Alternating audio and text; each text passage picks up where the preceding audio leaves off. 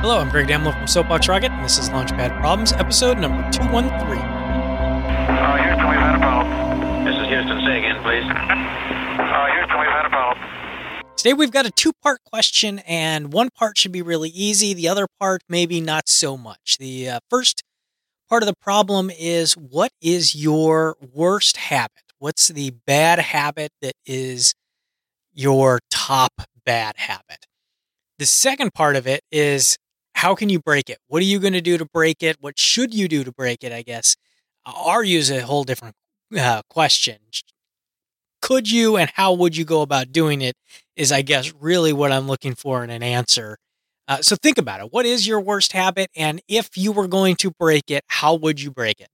So thanks for listening and let me know your answer or any suggestions for the show by sending them to our email address, lpp at soapboxrocket.com.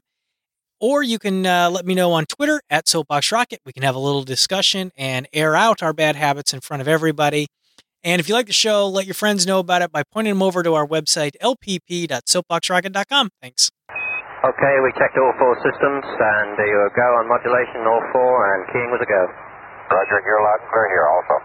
All right. So the backside of this question is why it's important to think about. And it's what are your customers' worst habits? What is that habit that your customers do that either costs you money or just drives you nuts, you and your staff nuts?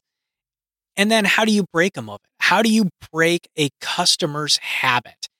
And this is you know, this goes back to my design thinking background and empathizing with your customers.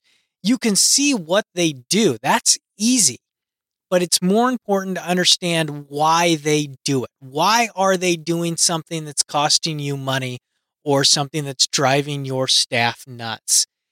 Then, once you know why they're doing it, now you've got a real reason to figure out how to actually break it.